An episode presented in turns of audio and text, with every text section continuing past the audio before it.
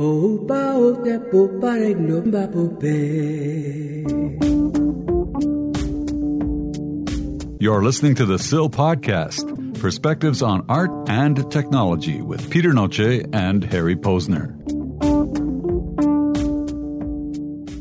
Episode 27 Shattering Habits Phoenix Rising. We're captive on the carousel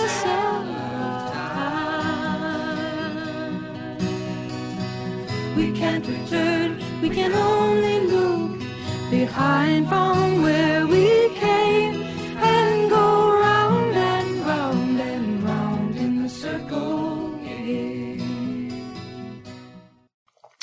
Before we talk about habits, Mm, that's good fake coffee. uh, it's not fake, that's real. Freshly roasted Hockley Valley coffee. Just smells. It's as real as it gets in this world of ours of fake news. Are you enjoying yours? oh, uh, immensely. Anyway, no, it is good. It's aromatic. It's, uh, It's, it's problematic. problematic. it's idiomatic. okay. okay. so today, Harry, we're going to talk about habits. I mean, this is a habit. What is drinking coffee? Drinking good coffee. Yes, it is. It's a good habit, though, It can be a good habit and that's how moderation. we and, and that's how we distinguish habits from addictions. Correct. Habits can be good or bad. That's right. Addictions are only negative. That's what they say. That's what they That's say. That's what they say, and I, I tend to agree with them. So, because they say addiction is a more complex type of habitual behavior. Addiction is something that is out of control. Hmm. You had mentioned to me the other day uh, about a particular habit you had that you weren't aware of in your driving. A number of years ago, probably 10, 12 years ago, I came to the realization that I was kind of a speeder. I had a heavy foot, and my wife kept reminding me of that to no avail until I got enough speeding tickets that the Department of Traffic uh, Safety sent me a notice saying you're losing points on your license and you better smarten up, essentially. That's the gist. And so it kind of hit home at that point that I needed to change my behavior, my habit. What I did was I kind of looked at why I was doing what I was doing, and the reason I kept speeding was because I wanted to get places in good time. I hate being late. Oh, okay. Okay. And so I would hit that accelerator to get there in good time. Even though all you had to do was maybe leave a couple of minutes earlier. Well, that's what I ended up doing. I realized that's a way around it. I just leave ah. earlier. I don't feel compelled to rush, and I could take my time and get there in good time, and all was good. So I just kept reminding myself to do that, and it's not a habit anymore. I'm going in the speed limit and taking it easy. So I had to become awake, not just to the fact that I was driving too quickly and getting tickets. Mm-hmm. That's the surface level of being awake. But beneath that, I had to realize that my relationship to time was at issue. That's a very important word you just said, awareness, because that's key in identifying things before you can even act on them. We had this discussion before. You were relating it to a kind of a Buddhist approach. Mm-hmm. Care to elaborate? Yeah, what I was thinking was I was thinking about addiction and habit and the difference that we talked about, that addiction is more out of control. But then I realized that, at least with addiction, a person typically knows that they're addicted to something, but they're compelled to do it anyway. Right? With habit, we're mostly unconscious of what we're doing. Hmm. And so, from a Buddhist perspective, being unconscious is probably worse than being conscious and out of control in a way. Although they Right. wouldn't smile at that, they wouldn't say that's good. But the point is that we tend to make habit into this benign sort of thing. There's some good habits, there's some bad habits, but they're not really life endangering or threatening, so we don't have to worry about them too much. But from a Buddhist perspective, we need to worry because we're being unconscious for much of our day in many of the things we do, from brushing our teeth in the morning to talking a certain way to certain Right. people to thinking certain thoughts mm-hmm. to ignoring certain people just because of who we think they are all the mm-hmm. time, ignoring them, the habit of these things. One of the things that pretty much everyone agrees on is that habits are repetitive behavior. Yeah. And they're repetitive behavior uh, that uh, often start as coping mechanisms, mm-hmm. ways to reduce your stress. And habits typically are more annoying to other people than they are to yourself. Mm-hmm. For example, publicly, you may have habits like biting your nails or fussing with your hair, or whatever that particular behavior happens to be. It is more of a public annoyance than a personal one. Well, because we're unconscious of it. So it doesn't annoy us. It mm-hmm. annoys the people who experience it, who witness it. Mm-hmm. They see the habit, but we don't. You know, you think Trump realizes that he uses the word huge and tremendous and great more than any other words? He's probably unconscious of it for the most part. It would seem that way. I, I wouldn't know how to verify that, but it would seem that way. But I'm just saying that we all have those things we do unconsciously Right. that we just don't realize we're doing it, whether it's talking with our hands, ignoring somebody's point of view because we've already assumed this is who they are, mm-hmm. and so their point of view is not worthy of listening to. Here's the thing about habits, though, that can make it more difficult, and that is that it's proven that it releases dopamine. Right. So what ends up happening is you're getting that little bit of a rush, and dopamine is based on a kind of uh, craving reward cycle. So whatever it is that you do habitually, it's actually a comfort to you in some way, and there's actually a release of hormones in your body that substantiate that. Yeah, and I just read an article in the Globe and Mail recently that talked about the dopamine hit that people get when they go on social media, for example. And each upload that they witness, that they see, is a little bit of a hit of dopamine, and it kind of keeps them hooked to their screens. And apparently, the average person nowadays uh, looks at their smartphone something like 150 times on average every day. And that estimate is conservative because they're only using certain figures that don't totally indicate awareness. So you may be counting 150, but you may be actually doing it two or three hundred times. Yeah, the way people who wear a wristwatch unconsciously check their wristwatch. I used to wear a wristwatch, and I remember I would check it, and I would know the time, and somebody would say, What time is it? And I'd have to check it again to check the time. Even though it only happened a minute ago. Yeah, or 10 seconds ago, for that Right, matter. right. So there's an unconscious element to the things we do where we're just not taking it in. It's just a habit of doing the same thing. Speaking about unconscious, you, you had mentioned something about uh, your parents and mine as well, uh, their political affiliations and their way of voting. You said that uh, they automatically voted NDP regardless of who was running or what year it was. It was just a habit of sorts. Yeah, the NDP was understood by my parents and their generation of immigrants as the party of the people, of the common man. Mm-hmm. My parents voted NDP automatically. Didn't matter who was running, they didn't care. Well, I wonder what percentage of people who vote vote automatically without really thinking about. Not just voting. I think there's a number of things that we do automatically without thinking. And what I said before about awareness, I think awareness is a critical part of changing your behavior. If you just go along with things and aren't really aware of the ramifications of your thinking and your actions, you tend to just automatically repeat them. Let's use that one regarding political persuasions. Right. And your parents in this situation voting for NDP, maybe if they had reflected more on what they were actually doing, they may have been able to change their thinking in terms of how they would vote. But that's the power of propaganda, though, you see, of political propaganda.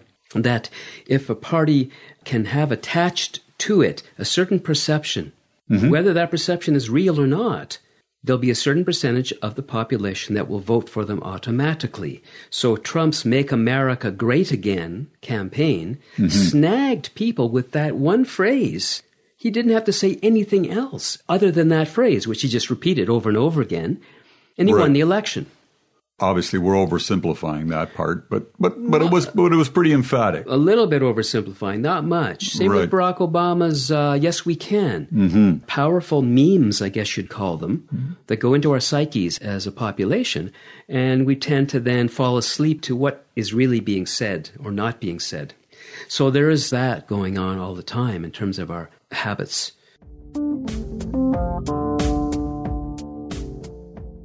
Habit is not just the obvious things that we associate with habits. Right. It's also a habit in terms of how you live, routines that you follow. Yeah. There's a term I like to use, and I've heard it before, called consensual reality. And we tend in general to live inside a reality which is a consensus among us that we agree on. Socially acceptable. Yeah. And the minute you fall out of agreement with that consensus reality, people look upon you as either insane or an enemy of the state. Social pariah. social pariah, hmm. danger, right? And there are many of these explorers of consciousness John Lilly, Terence McKenna, Timothy Leary back in the mm-hmm. 60s, people who are doing these things and exploring, and they're not hurting anybody by doing it. But the governments have wanted to shut them down because the things they're discovering had nothing to do with commerce and the economy and capitalism and all of these things that we're supposed to buy into racism, xenophobia, us and them. So taking a risk can be a bigger deal than simply brushing your teeth in a different way in the morning, breaking that kind of habit.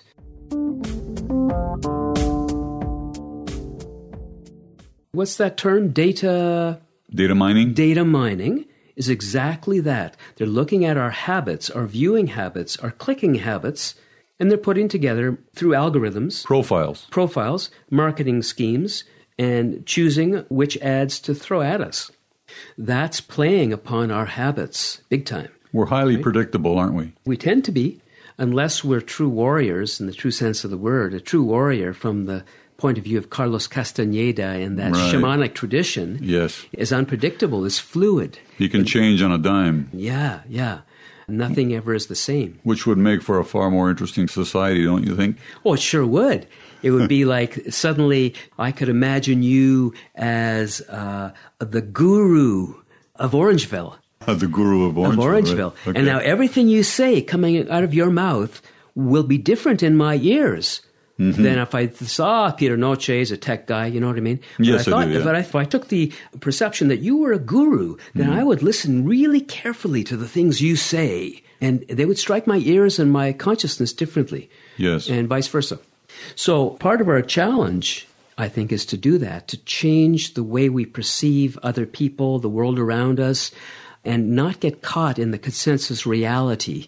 Mm-hmm. You know, I'm not suggesting we all take LSD and all that and flip No, out. I, I get what you're saying. A little bit more free thinking, a little bit more flexibility, like you say, flow, and the ability to modify when required. Uh, Yeah. that would change our entire approach to most things, and we wouldn't feel so handcuffed to everything. There would be a possibility of exploring change and not be stuck politically or Yeah. uh, economically, even uh, in terms of how we view our daily life and what we think we have to do versus what we could do. Yeah. And what does habit do?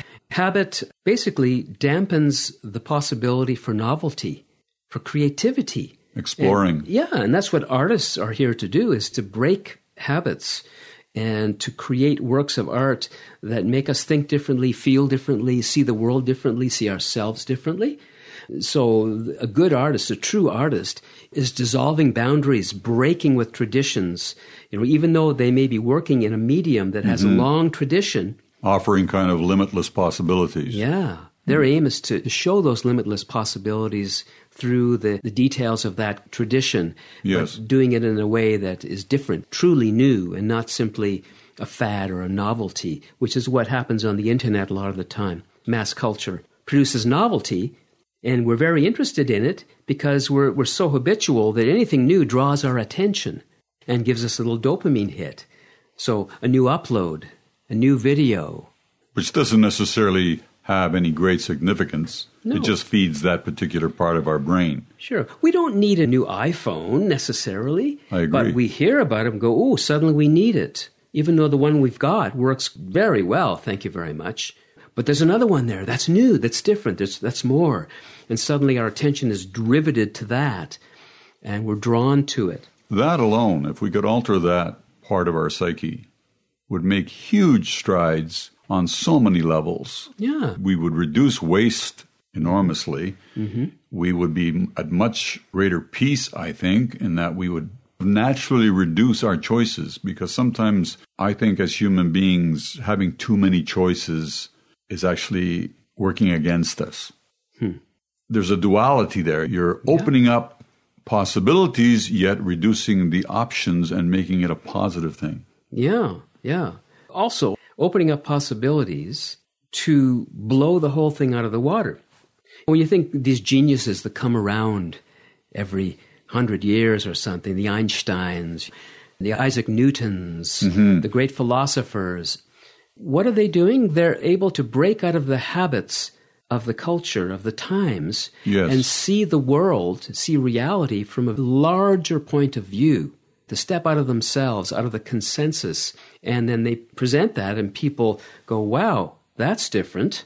That's new. And either they burn them at the stake, make them drink hemlock in the case of Galileo, or whatever. Uh, but because they're geniuses, those ideas last. Geniuses who are natural risk takers. Yeah. Oh, sure. No genius played it safe.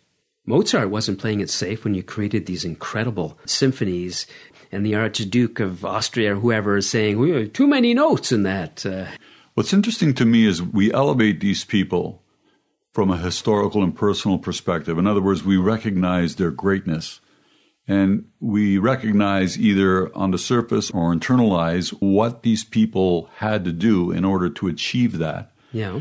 And yet, most of us don't give ourselves the same possibility. In other words, we see someone and go, wow. And mm-hmm. how many of us, though, take the time to say, I can do that too? Maybe not on that particular level, but they're human beings just like me and you. Yeah. We don't give ourselves the freedom Exactly. to change, the freedom to take the risk, because we're so used to the comfort. Metaphorically, Yes. we wear the same underwear of our lives day in, day out, for year in, year out, same unconscious habits, and we don't change our underwear. Mm-hmm. Right? and maybe it doesn't hurt us physically, but we start to kind of stink after a while. Are there any particular habits that you picked up over the years that you had to make an effort to change in order to alter the type of work that you were doing or the results you were getting? Well, I can give you one example. I got into spoken word poetry Okay. uh, about 10 years ago or so and began to get up on stages and do my thing. And my wife would come and watch me. And at the end of the performance, she would say, Boy, you, you certainly used your hands an awful lot. You flung your hands around all over the damn place like a whirligig. And like you were Italian. eh, like I was Italian, and it frankly was distracting. So think about actually what you're doing with your hands. And so after enough times of that, of being reminded of that, I decided to say, okay, I'm going to just hold my hands together and try to do this. And gradually, I was able to do it and just lessen the flailing, Yes. uh, being more effective as a result. The other might be in habits of writing Yeah. where I might use certain words or tend towards going in certain directions with certain words more often. Or a particular style that seems to constantly creep up. Yeah, a certain style, a certain voice that's always kind of creeping in, affectations, that sort of thing. So one always has to be aware of that as an artist, as a writer, looking at your habits. Even as a, a painter, you know, certain brush strokes that you do all the time. Maybe it's time for you to change it up and try a different technique, different device.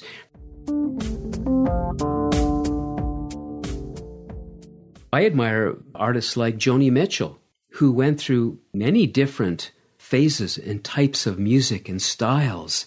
She really changed and grew and evolved. That's very true. Yeah, her music is, yes. uh, from folk to jazz, etc.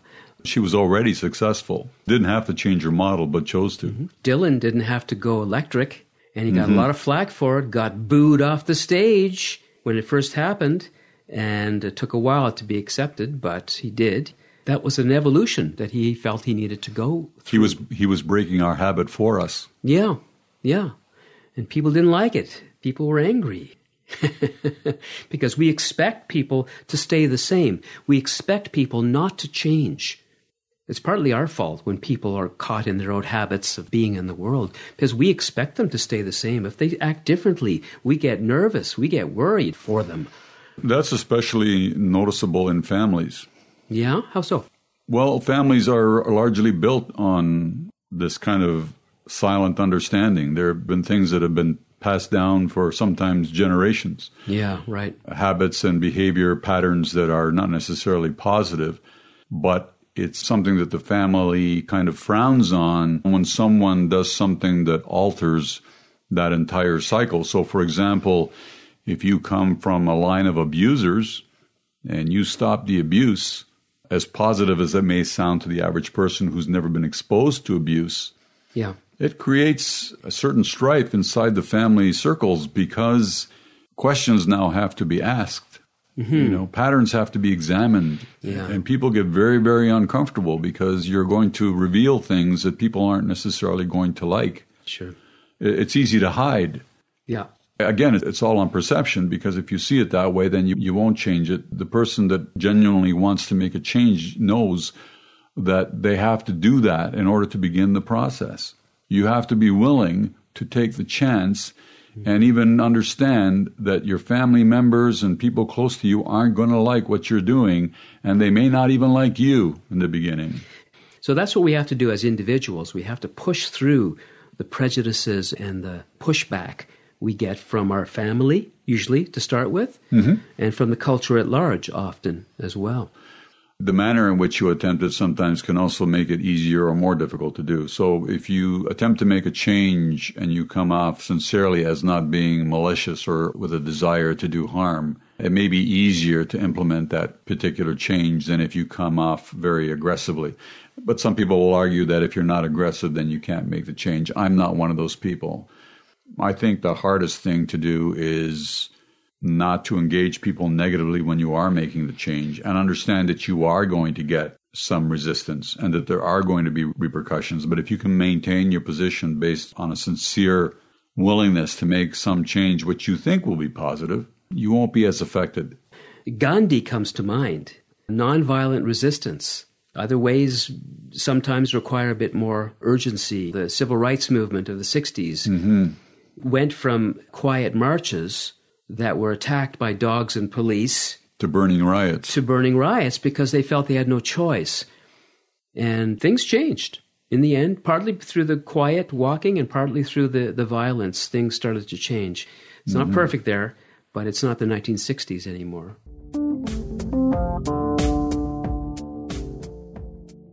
Of all the habits you have, Yeah. what's your best habit? That's a great question, Harry. My best habit. What's, what's your best habit? I would say my best habit is to find goodness in other people. Good. When I see negative things, especially, I always try to find something good in it. Mm-hmm. That's a good habit. So I don't know if you would call that a habit, but that's the first thing that comes to my mind. Yeah, if you if that's your normal response to life, then it's a habit in that respect, and it's a good one. I would say mine is to always look for, always look on the bright side of life. Yeah.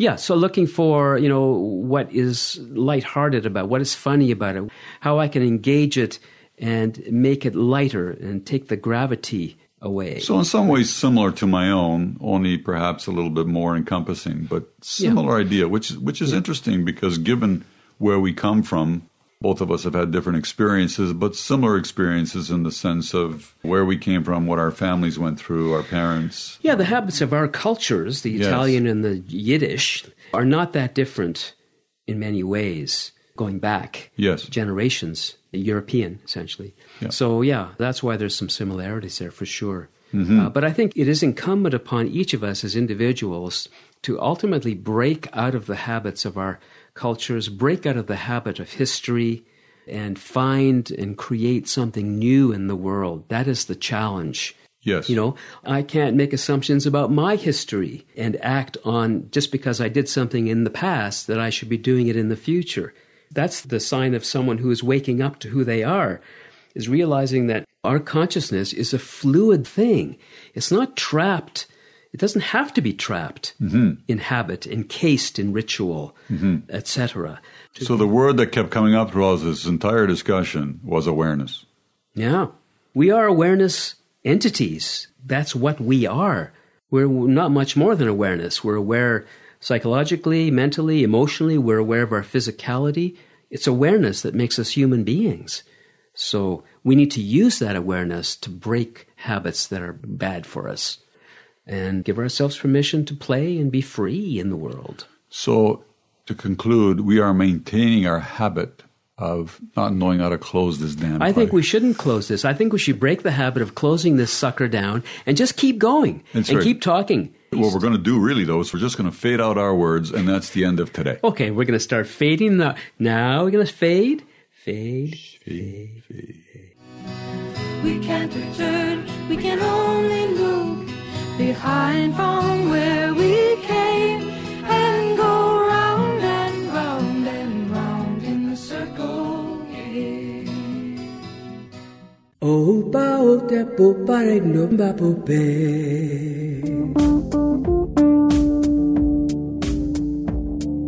The SIL Podcast, Perspectives on Art and Technology, is a Connecting Dots Media production. Available at Música